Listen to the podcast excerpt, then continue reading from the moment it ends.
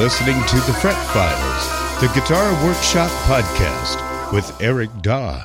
To participate in the show, go to my website, ericdaw.com. That's E R I C D A W dot com.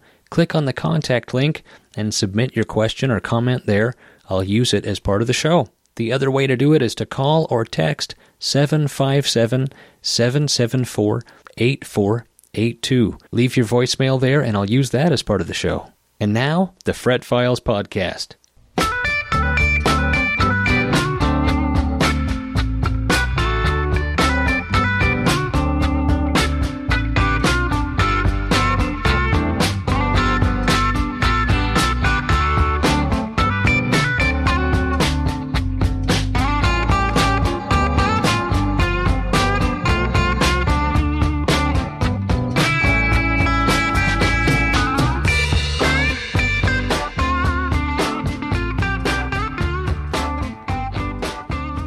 Yes, indeed. Welcome to the show. It's the Fret Files Podcast, your fortnightly foray into guitar geekery.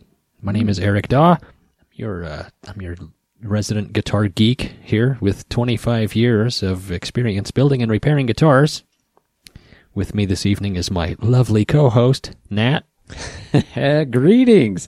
I will read the listener submitted questions, and Eric will try to answer them the best he can, drawing on his experience as a professional luthier. Mm-hmm. What have you been working on lately, Eric? Uh, what have I been working on? I've been working on uh, repairs and building guitars, but I'll be daggone. Yeah, how about that?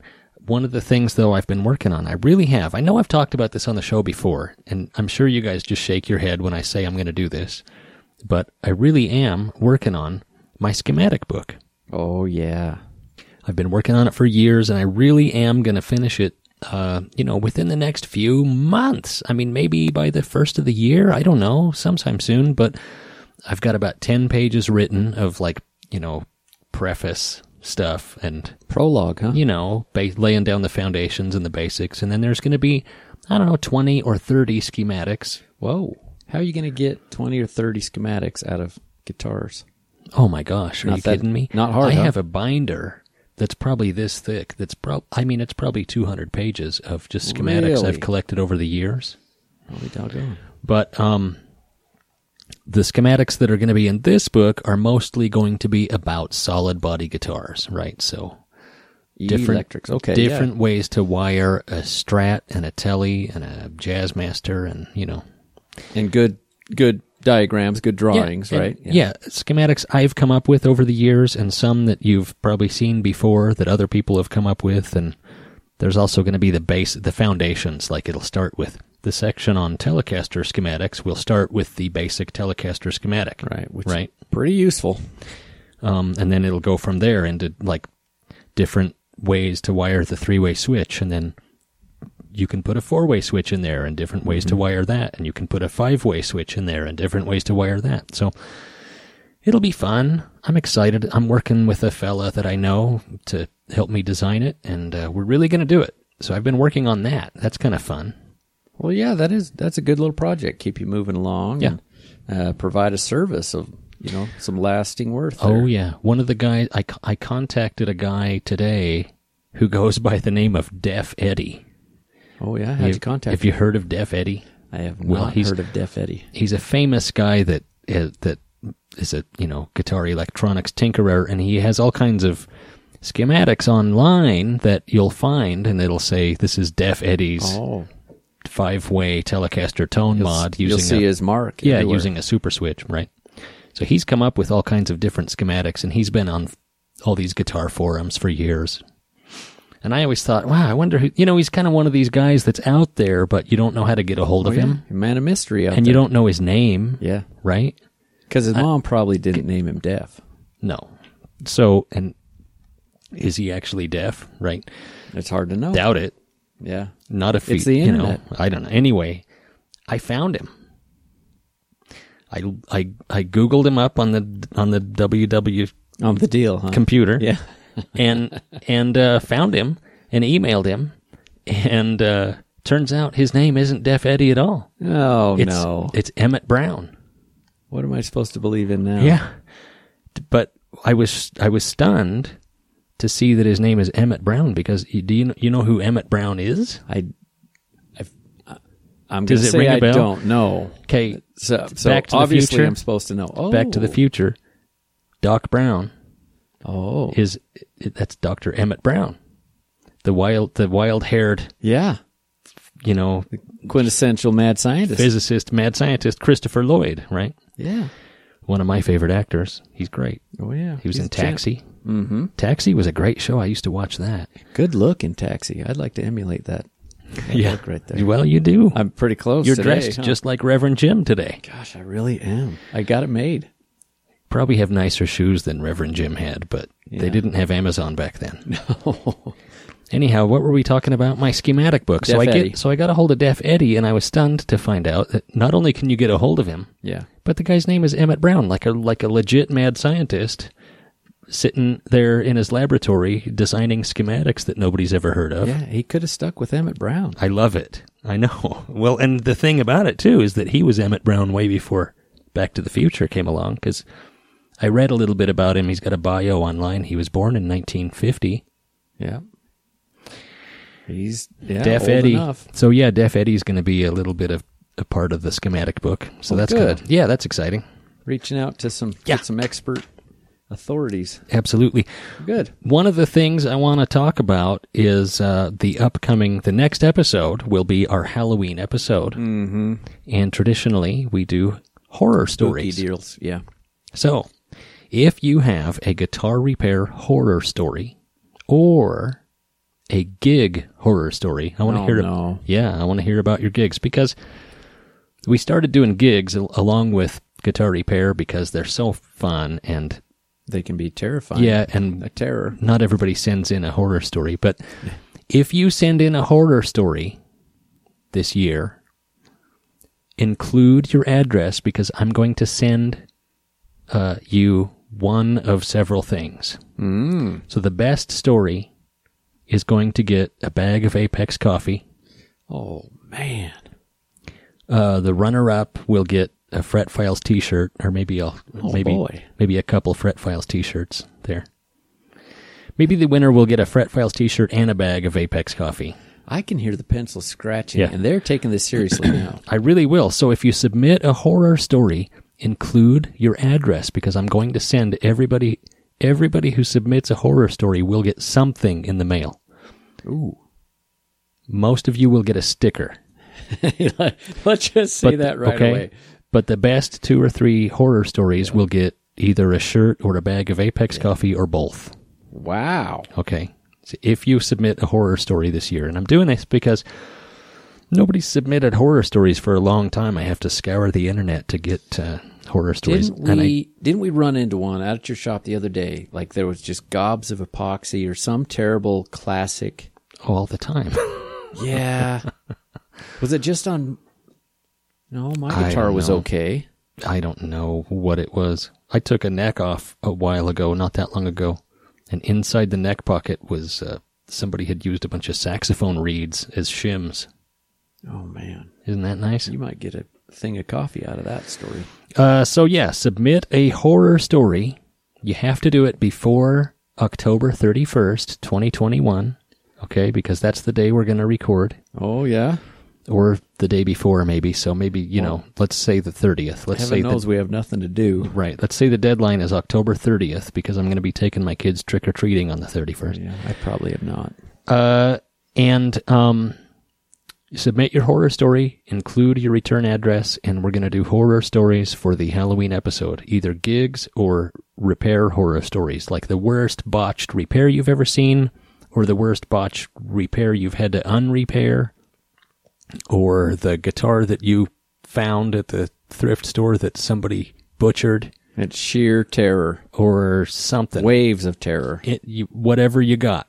The worst gig, I've got plenty of those stories. Holy crap. I've got gig stories that you just would not believe. I Raise the I've- hairs on our necks. I huh? think I've told maybe I've told some of them on the podcast before, but I'll I'll dust off some of my best gig horror stories for for, that's a great idea. for the next episode. and then you could talk about fixing mandolins or banjos or something like that too.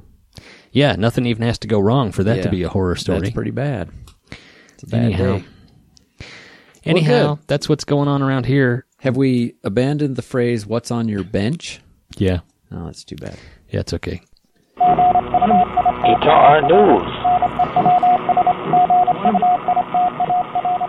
Well, Les Paul's in the news. How long's it been since Les Paul has been in the news? About 50 years? Oh, 12-ish. I guess he yeah, I guess he was in the news when he died. That's what I'm saying. I didn't want to Poor guy. articulate that. He died he he died in 90. Well, yeah, he had a good life. He I love Les Paul. Oh, he's rad. He died August 12th, 2009. So So like 12 years ago yeah. on my math. Yeah, I won't even do the math. anyway, he was in the news because his first ever Gibson Les Paul model, uh, the one that the first one to be approved by uh, Les Paul himself, recently went up for auction at Christie's in New York, and uh, it had an estimated price tag of one hundred and fifty thousand, but it exceeded that by a lot. Do you know what it sold for? I think it was like $900,000. A whopping nine hundred and thirty thousand dollars. Dang it. Yeah. I might have gone 150 on it, but not I don't think I could do 930. I yeah. This is from uh, guitarworld.com. It's interesting to me how fully formed that idea was. It's pretty gu- that similar. guitar? Yeah, and Yeah, there's a picture of it here. Yeah, and it's it's ob- it's immediately identifiable as a Les Paul Gold Top. It has a it has a large pick guard. I'll put a picture of it in the show Yeah. notes. And look at the um, pickup there. It's kind of like a DeArmond pickup with individually adjustable weird pole pieces. Yeah, see if you can early- identify that to the. Yeah, the early the early Gibson P90 um uh the early Gib- the early neck pickups for these were were like that. I can't remember what they call it. It's like a staple pickup or something like that. Well, it didn't. It wasn't these square things, but isn't that really similar to a DeArmond where it's got these two little weird adjuster screws and some mechanical assembly that probably seemed really necessary, but is just not. Yeah, that raises and lowers Yeah. the deal. Yeah. Yeah, gold top. It's got a goofy tremolo system tailpiece thing. And it has three knobs and then a jack where the fourth knob would be Mm-hmm. alongside a second jack on the side of the guitar. Knowing Les Paul, this is probably wired Well, one pickup to each jack. Oh, it could be, or know. iterative or something. Yeah. I mean, he was always tinkering. Oh yeah, he was a famous tinkerer. The guy basically invented uh, overdubbing, you know, Multi-track mul- recording, yeah. yeah, multi-track recording. Yeah. And perfected it immediately. So Les Paul's uh, historic guitar sold for nine hundred and thirty thousand dollars. The guitar, which was originally brought to Christie's by Les Paul's son Gene and his longtime collaborator. Man. Is that a euphemism? Well, I don't his know what's longtime going col- on there, but collaborator Tom Doyle was favored by the Guitar Pioneer as his main performing and recording instrument around 51 and 52. Hmm. for one brief shining moment. Yeah. Prior to the auction, Gene Paul described the Gold Top as the most historically significant, valuable, pivotal, and important guitar to my father. He, we've never seen it before, Gene. Yeah. And he called it his crowning achievement. That interesting that I don't think anyone's seen a picture of this thing, but we've seen the log guitar. We've Yeah. seen other, Yeah. you know, like a beautiful Black Beauty or something like that, and so I don't know. it's called, they call it Les Paul's number one. They call it number one. old number one. Yeah. It's been the subject of intense historical exploration from the guitar community, But we've never seen it. uh, and uh, there's been various myths attached to the hallowed guitar, saying Paul's guitar tweaking activities never stopped. So, oh, I bet. so it's probably not in the same condition as it was in the 50s, right? Mm-mm. He's probably tweaked on it over the years. Well, it's awesome. It has a swimming pool route section hidden by the abnormally sized pit guard. So it that's does. yeah. So that's why that's why it has a giant goofy pit guard was to hide to hide stuff. the route. So yeah. it that the big route accommodated movable pickups Oh, that probably seemed like a great idea for a second there. and a hum canceling Q coil. That was only used for hum canceling. How interesting. Yeah. The pickups are mounted directly into the wood, offered Doyle by way of an explanation. but Les Paul chopped out the wood to move the pickups to find out where the best positions would mm-hmm. be. Oh, okay. So he just routed it out so he could move Yeah, the pickups around. Still working. Good job. Wow. Les Paul's Guinea Pig six string was also equipped with two output jacks You were right. for both high and low impedance signals. It has a Kauffman vibrola and a custom neck pickup that Gene recalls helping his father wind. Oh, wow. Oh, oh that's yeah. cool. We saw that right off, though. I eyes do feel that. I do feel very emotional about it, he continued, but it's time for the world to see what Les was and what was most important to him, and we're so proud to be able to present it to the world. great. Plus he gets nine hundred thousand dollars. Well, someone does. How cool. That's a cool guitar. That'd be oh, I like those it'd be guitars. it'd be neat to see that in person. that would be cool. uh, I, I did see a picture where it had the lacquer checking too. So I wonder if it was the exact process and paint. It was. That's a cool guitar. Yeah, it's beautiful. Yeah, it's beautiful. I mean, I guess that's the first gold top, really. I'd guess Right? so. Was that a Cadillac color? Do you know any history on that? I don't know. Well, I I don't know. I think it was Les's um, idea. I think that I think it was his idea, but I don't recall. Pretty awesome. Yeah, we'll have to we'll have to uh, do a segment on that. Yeah, on the Because I don't know. gold. Right on. Hey, we have a uh, phone call to take. Let's hear it. Hi, Eric. This is Ben in the UK. Um, I don't know if you remember a while ago, I sent in a, a voice note about my Teisco that I bought on eBay, Oh, which had some issues. Um, well, I've got another problem, and the problem is I uh, keep buying old Japanese guitars on eBay. I bought a K Tulip since then, which is which is pretty good. You know, it's got a couple of duff frets. I'll, I'll sort them out at some point. But my, I then bought another matching one for my first guitar that came up on eBay. Um, I should add that none of these have cost me more than a hundred pounds. The first Well, one was a hundred pounds. The second one was sixty-two pounds. The third one was ninety-two pounds. Um, and they're all amazing, except the third one has got a neck like a banana. Um, is there any way that I can at home, without having a neck press, kind of rig something up that can try and bend the neck back kind of the way it should be? Wow. because at the moment it just bends in the wrong way. And I've tried the truss rod and I've tried, um, you know, kind of twisting it a bit with my hands and things, but I feel it needs some kind of intervention. Is there a way I can do it? Or should I take it to my friendly luthier who will quite rightly charge me much more to fix the neck than I paid for the guitar in the 1st place? Um, your advice would be welcome. Thanks for keeping the show going. Uh, really appreciate it. Right on. Take care, man. Bye bye. You take care too. That's Thank Ben you. Yeah, I in the love it when Ben calls. He's got a real microphone over there in the UK. Yeah, he does. sounds sharp. Yeah, and did you hear the when he called in and shredded? No, I think I think Melissa was co-hosting that day, and he had a little. but he played one of these Japanese guitars, and it's. I'll play it for you after we do the show. It Let's do it. it's cool. So Well, his stipulation is without a neck press. yeah, yeah, this is going to be hard. What you can do is, I'm I'm wondering if this neck is removable. Some of those aren't. Oh, really? Yeah. Yeah. Well, So- boy, If it's removable, that's going to make this easier. But it's hard enough. but uh, this is what I would do is I would take the guitar neck and clamp it to a table or a flat surface, right? Sturdy one, yeah. Uh, with maybe some strategically placed shims in order to force that neck into the direction you want it to go, Yep. right? And then once you've got it clamped, then try the truss rod. And that might help because oftentimes the truss rod just isn't strong enough to move the wood by itself. But if you move Oh. the wood first and then snug the truss rod up to that, sometimes that works. And the truss rod's not necessarily broken. Yeah, I don't know. Just yeah. I don't okay. know. It may it might be.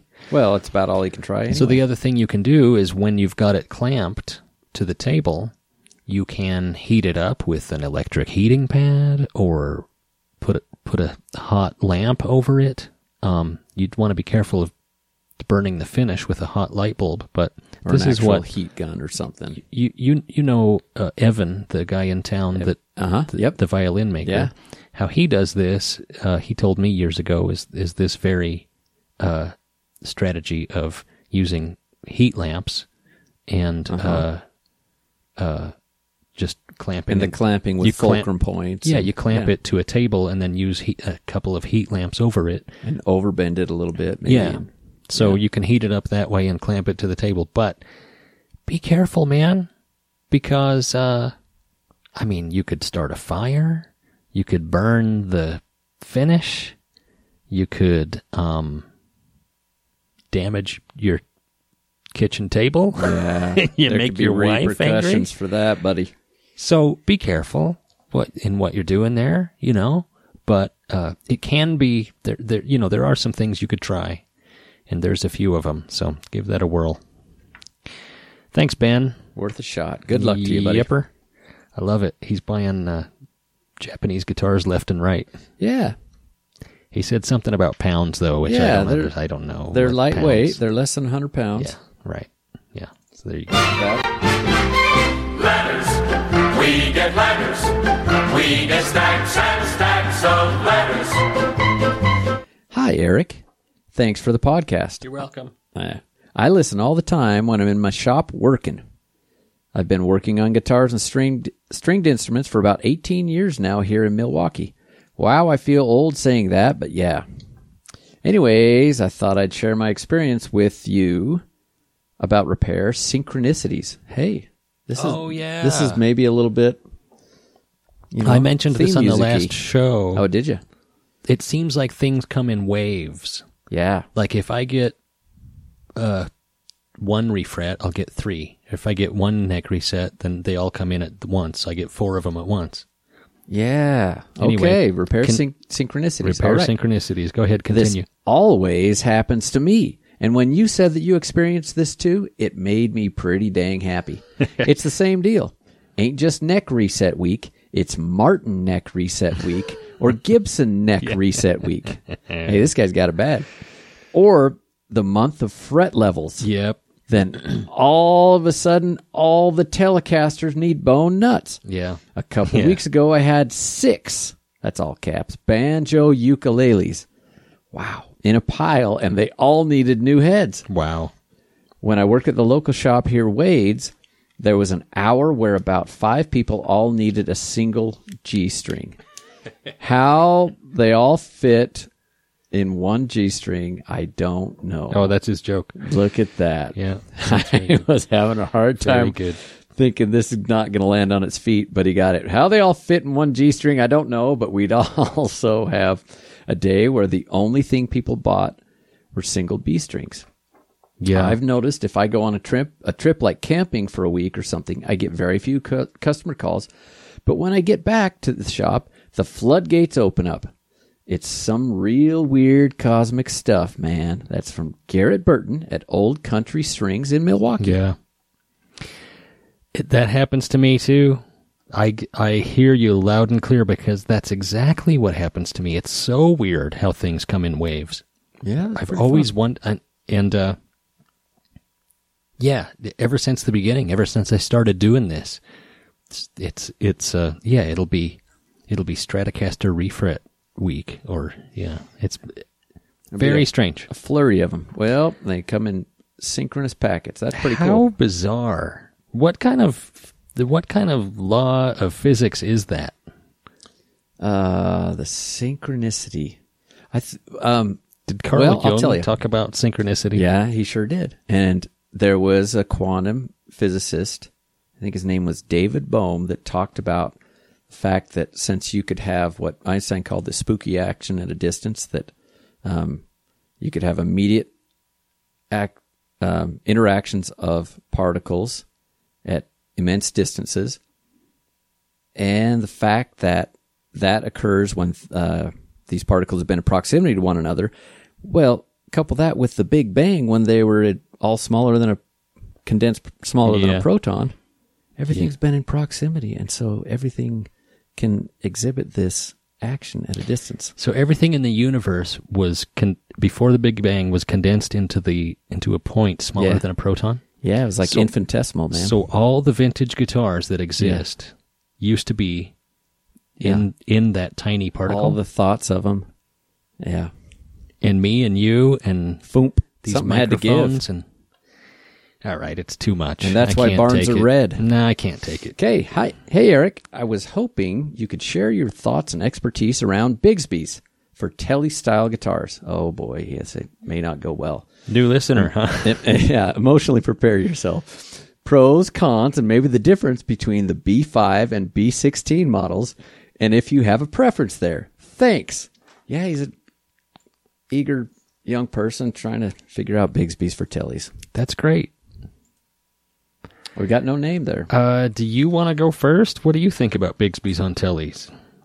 Gosh, they look neat. They do, but I don't think anyone has ever used one successfully and happily. the B5 Bigsby is that little horseshoe unit. Uh huh. You know what that looks like?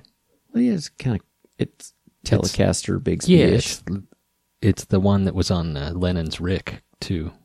Oh, really? So it's it's and it's top mounted, Yeah, four screws right to it. It's got so a it little- doesn't go out to the um, end pin. it's got a little tension bar to keep the strings low. Mm-hmm. So that's the B5. The B16, Uh, it's got to be really similar. The B16 is the one that has the Oh, built-in the integrated unit there. the built-in uh, bridge yeah, pickup holder thing. that's a handsome unit. Yeah, it's a lot. It looks like a giant crutch. Yeah.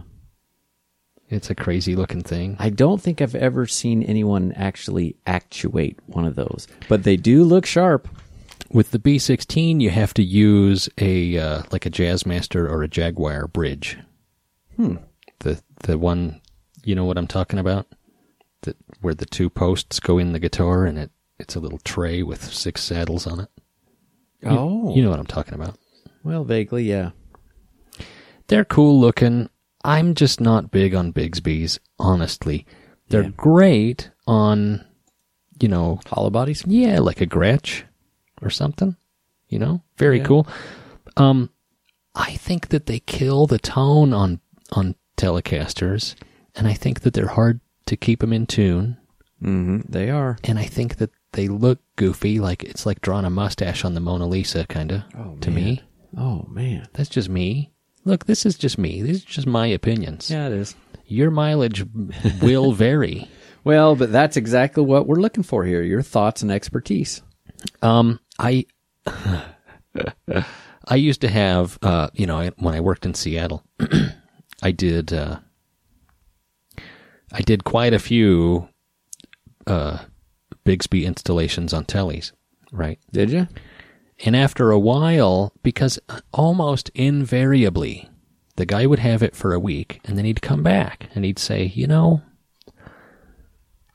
I can't keep it in tune. It just doesn't sound the same Yeah. way it did. It just, I'm just not super thrilled with this, you know, almost invariably, almost to a man. So I started, I, I actually wrote up a giant, um, like a, like a release form that was half, half joke and half not joke. Yeah. Like you'd have to initial all these things. Like I understand that Yeah. Bigsby's are going to introduce tuning problems in my guitar. Yep. You need to be fully cognizant. Initial that. I understand that uh, this will change the sustain and tone of my Telecaster. Yeah. Initial that. Okay. And that way, you know what you're getting into. Because this is something that's not reversible. They do make a crazy little adapter plate called the Vibramate. Oh, yeah. I saw one of those for my. and Yep. you it, it it all attaches just on the strap button, I think. Yeah. So it uses existing, uh, Existing bolt holes. holes in the body. Yeah, so you don't have to drill five giant holes in right there in the middle of the finish of your at the face of your guitar, right? Poor thing. I'm not a big fan and I would try to talk anyone out of it. Anyone who uh, asked me to do it. But if if Bigsby's are your thing and you've always had a Bigsby and you're used to them and you love them and you can't live without it, then slap one on your telly. Just don't do it to a valuable telly. Don't do it to a vintage telly. Mm-hmm. And don't say I didn't warn you. It will change the tone, it will change the sustain, and you will have tuning problems. So there you go. Well, that's pretty good. Hi, Eric. I have a question about the truss rod on my Martin D16. I bought this guitar new about 15 years ago. Recently, I noticed a little more relief than I like, and when I went to adjust the truss rod, it was very difficult to turn. I removed the nut and put a little petroleum jelly on it, but that didn't make any difference.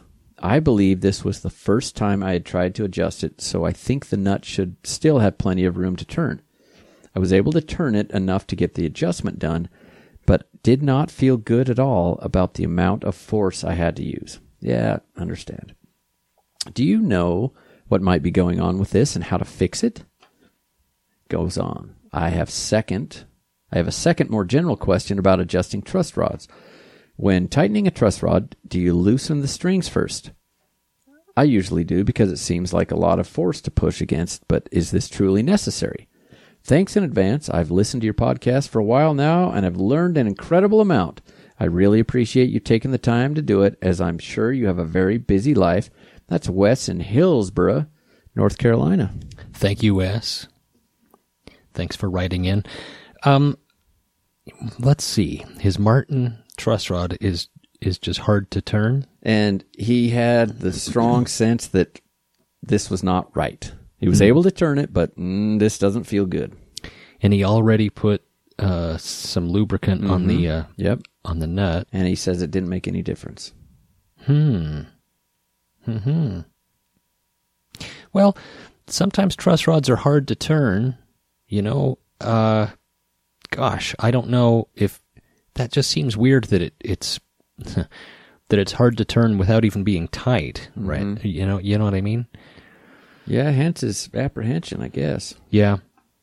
Yeah. I don't know. I, I don't I would have to see it. I would have to see it.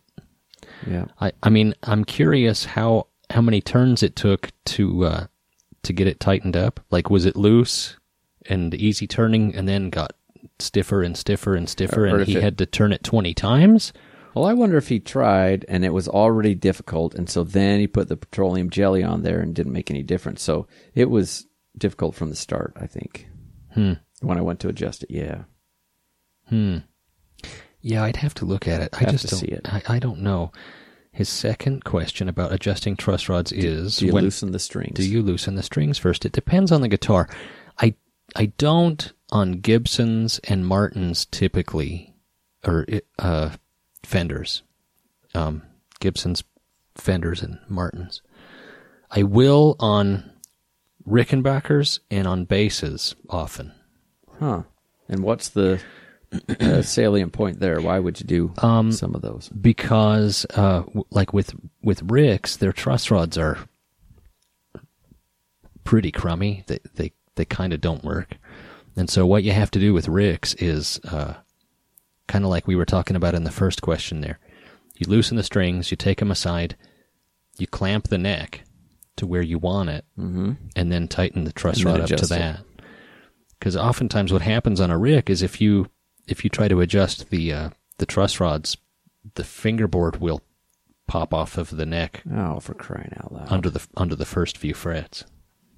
It's like a Halloween Yeah, it- podcast. Yeah, it, forces the That's finger all we need. it forces the fingerboard off. So if you clamp it right there, then it'll keep that glue joint together while you can while you can adjust it. Man. Right. And with basses, uh, the strings pull on those necks so hard, and the necks are so long. On the Rick bases, yeah. Uh, well, even Fender basses. Oh, okay. Any bass. So, so I generally will loosen the strings, and sometimes even clamp, you know, those to a, a board or a table or a workbench or a steel beam or something, and then let that let the clamps do the work, and then tighten up the truss rod nut to that. Okay. Yeah. Good. That's interesting. I, I would have thought, well, of course you have to loosen the string. So that's a, ended up being a good question. Yeah, I mean, like a a Taylor or a Gibson or a, you know, an easy Fender headstock adjust thing that just needs a quarter turn. I'm not going to take the strings off to do that. And you can deal with that tension and, and adjust just fine. Okay. Not a big deal. Yeah. Good. Thanks, thanks, Wes. Let's take a little break, and we'll be right back with more. This episode of the Fret Files podcast is brought to you by Apex Coffee Roasters. Imagine always having fresh roasted coffee in your home. Now, imagine you didn't even have to leave the house for it. A subscription with Apex Coffee Roasters makes all of this possible. You choose the plan that best suits your needs, and they handle the rest. Their roaster will select a coffee option just for you and send it your way. Discounts are applied if you get a six month or a year long subscription, and shipping in- included if you're in the USA. Great coffee every morning just got a little bit easier. That's apexcoffeeroasters.com. And if you go there and use my promo code, you get an additional 10% off. That's PINUP, P I N U P. That's at apexcoffeeroasters.com. We've talked a lot about neck straightening irons on the show, and people write to me and they say, Eric, where can I get one? Well, until now, I didn't have anywhere to send people because nobody makes them anymore, except for my buddy Rick at playersgearmusic.com. You can go to Players Gear Music, you can order a neck straightening iron. Some people call it a neck press or a neck heater. It is an invaluable tool in my shop. I use it all the time. I'd be lost without one of these. I, I love having a neck straightening iron, and Rick is making a really, really stout industrial. It, I, I think it. I think it's the best one that I've used, and I've I've used a lot. I've used uh, the commercially available ones that they used to sell in the 70s and 80s, but they don't sell them anymore. Well, now you can get one from playersgearmusic.com. They're 749. I know that seems like a lot. It's it's a tool. I tell you what, it's going to pay for itself a hundred times over. If you go to playersgearmusic.com, scroll down on the main page, scroll, scroll, scroll down to where it says "Fan of the Fret Files podcast." You click that. That adds one to your cart and it's 50 bucks off. So instead of 7.49, it's 6.99. 6.99, free shipping, and it's yours. A neck straightening iron. Playersgearmusic.com has them, and you need one.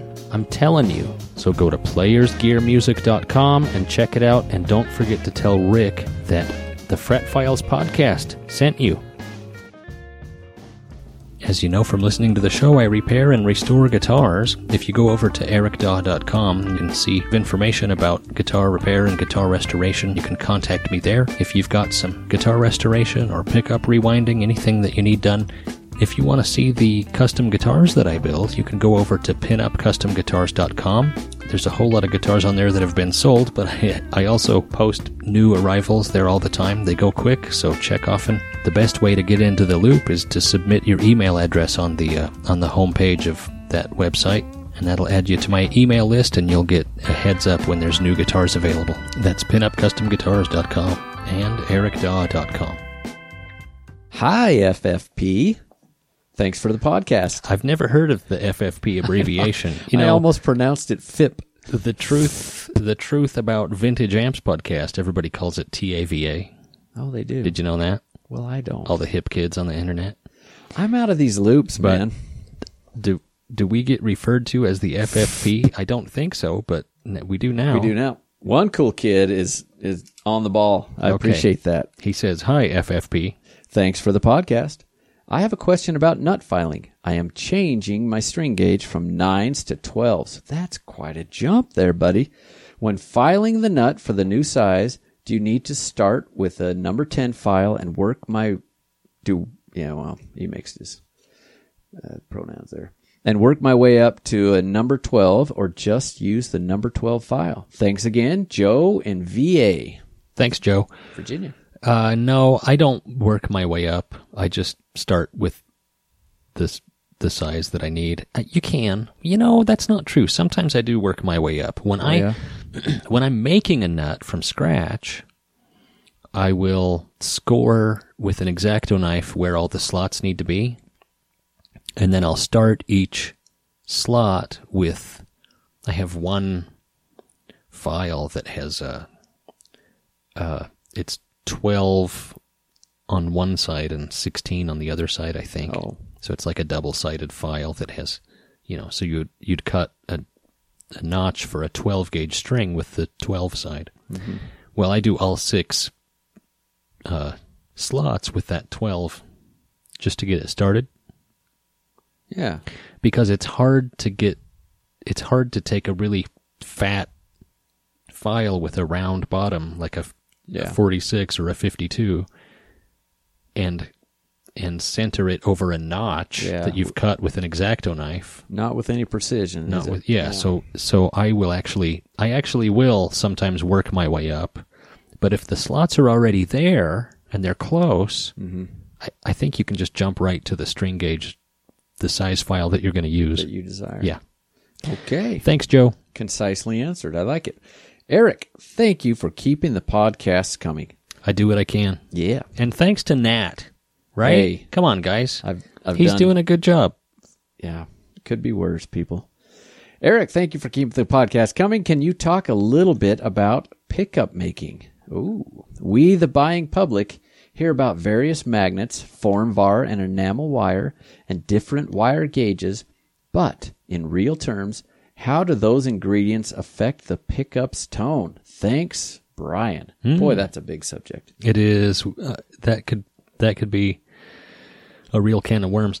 Uh, I would tell you this: um, Alnico Five is kind of the standard uh, when we're talking about Alnico pickups. There's different grades of Alnico, but Alnico Five is kind of the standard. And in my experience, there's a reason for that. Um, I've I've experimented with Alnico two and Alnico three and different magnets, and they just don't sound as good to me. Huh. And people say, "Oh, the the early Nocasters had they were the broadcasters had Alnico two or Alnico three Yeah. or whatever," and um, you know, there's a reason Leo switched to Alnico five. It's freaking sounds better. So, Might have been cheaper too. well, that's another consideration that was always on Leo's mind was price, you know. But um, uh, Alnico Five is it holds a stronger uh, a magnetic field. Yeah. It it's it will have a stronger Gauss reading, Yeah. right? Gosh, what And- do you call that? That's funny.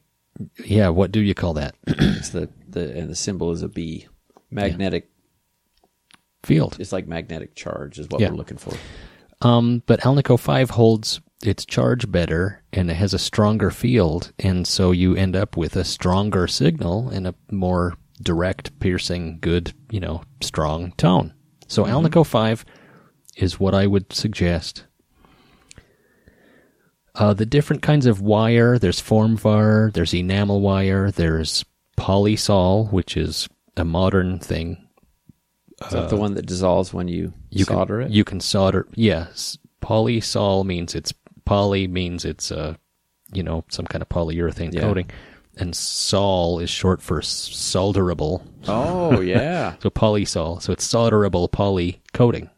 So you don't have to strip the coating off. On this hair thin thing that's Yeah. nearly impossible. So when you use formvar or enamel, you have to take the part of the wire that you're going to solder, you know, the beginning or the end of the coil. You have to you have to take some sandpaper and remove that coating. Well, that's really hard to do. Imagine taking sandpaper and holding a piece of human hair Yeah.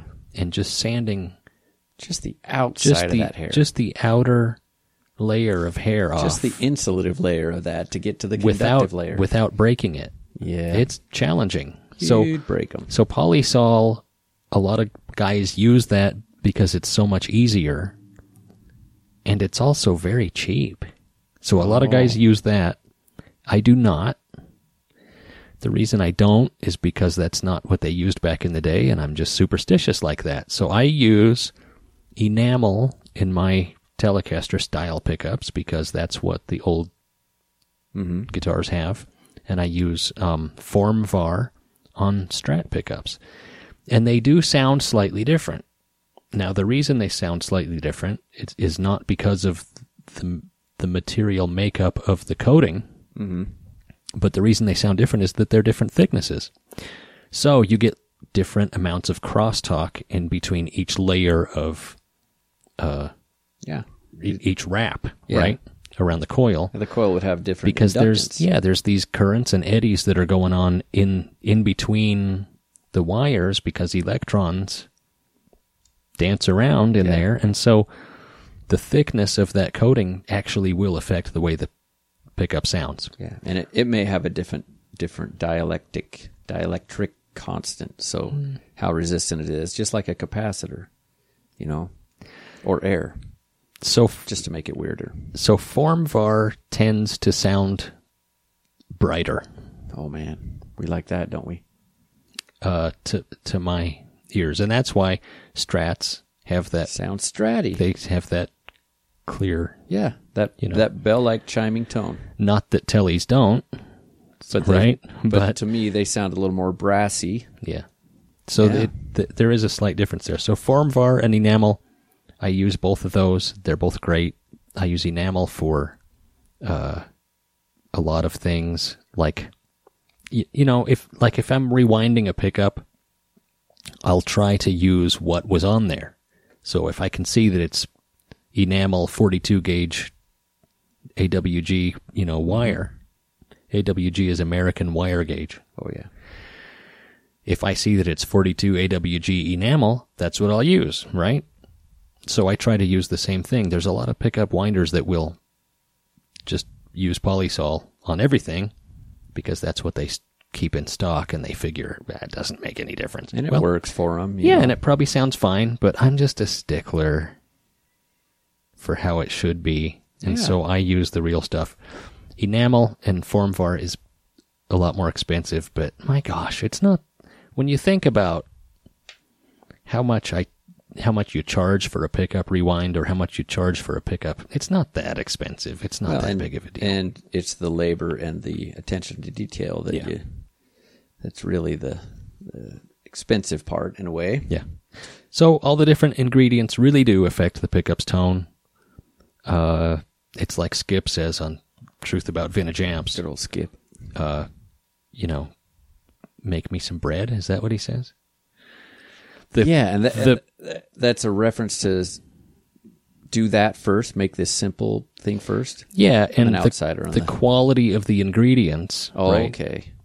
makes a difference too. So, you know, if if you're going to make some bread, you want to use good flour and you want to use fresh milk and you want to use right. You don't want to use eggs that have gone bad. Yep. I don't know. Maybe I got the reference wrong, but that's what I'm saying. I think you're the- right. The, quality of the the ingredients really does make a difference in the end product. Yeah, and there, I think there's some reference also there to make me a really good simple product. Yeah, Simply, there you go. uh, and you use original style wire gauges, right? I do. Yeah. I do. Yep. And then, um, you know, Tend to be 42 and 43 AWG. 42, 43, 44 shows up sometimes on uh Dang. on DeArmonds and and Teisco pickups, and I think Rick uses a real thin wire like Boy, you just have to hold your breath the whole time. Yeah, yeah, that's why winding a pickup with 44 gauge is tricky because that is super thin wire, man. Got to learn to let go on that one. That is super thin. Yeah. Yep. Thanks, Brian. Okay. Now here's one that's uh, going to prove that these are totally unrehearsed. See, a, there's a lot of black space in here, and let's. I'm just going to dive It's right huge. in. It's Yeah. huge, and I haven't read it. I It's don't know. substantial. I don't And know what's going on in and- this question, but it's it's an, almost an entire page. I think it's worth diving in and not not pre-screening. Eric, yep. I have been listening to your show since you started. Been quite a while since I contributed, however, and I've been meaning to. Life, you know? Man, this is going to be great. It keeps us busy. I have a few projects to ask about, ask questions about. Firstly, a while back there was a fella that had just bought a Teisco guitar and sent in a clip of him. His name's Ben from the UK. Yeah, there, uh, we were just talking about that. Just tearing it up on that.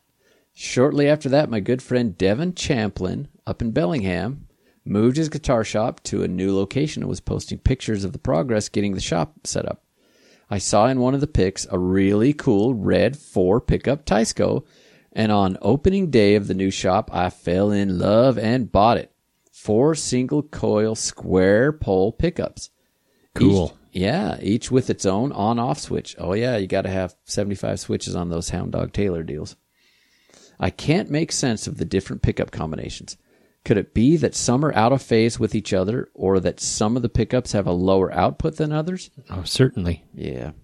Can I just hook my ohm meter to the input jack to test each pickup, or would I get more accurate readings by opening the guitar up and going straight to each pickup? Mm, It depends on how it's wired. Some of those guitars, they'll hardwire a resistor in there to quiet one pickup or another. So if you if you really want to get a true reading, it it might be a good idea to get in there and actually take the reading right off the pickups. Maybe at least see what's going on in there too. Okay, the tremolo bridge was missing the whammy bar. It always is, buddy. So I bought one aftermarket. I can't figure out how it stays in the hole in the bridge. I'm sending pics too, by the way. Oh, I better find those. Yeah, Let me get to my email while you read this. Yeah, I got. You're gonna have a little time. Okay. Can you recommend the best way to do that? This guitar is so fun. Thanks to you and your listeners for bringing my awareness to it. Hey, it's a good communal moment. How about it? Yeah, it's great. I don't think I would have thought to play it if not for the community you've built with the hmm. Fret Files podcast. How about that? By the way, I'm a huge Art Bell fan and X Files and Twin Peaks and all that stuff, and I think I'm about the same age as you, Eric. So there you have it. Oh. Anyway, this is getting good. Also, I built a telekit from StewMac a couple years ago. I think the last thing I wrote you about was for help in getting this thing set up right. I was really puzzled for a while trying to get the fret, the fret buzz out of a few spots. But I stayed with it, knowing that if I couldn't get this thing playing right, I probably had no right working on any guitar. Ah, that's a little harsh. I kept patience and kept at it. I probably leveled the whole fretboard a couple of times, messed with the truss rod. Eventually, I started to see my precision wasn't quite precise enough. But with all this practice, I started to see things better. My precision got better. My methods got better. Nice. So I just wanted to say that on your show, I just wanted to say that on your show so that everyone else on here, new to repair, might get some encouragement from it. Stay with it. You'll get better.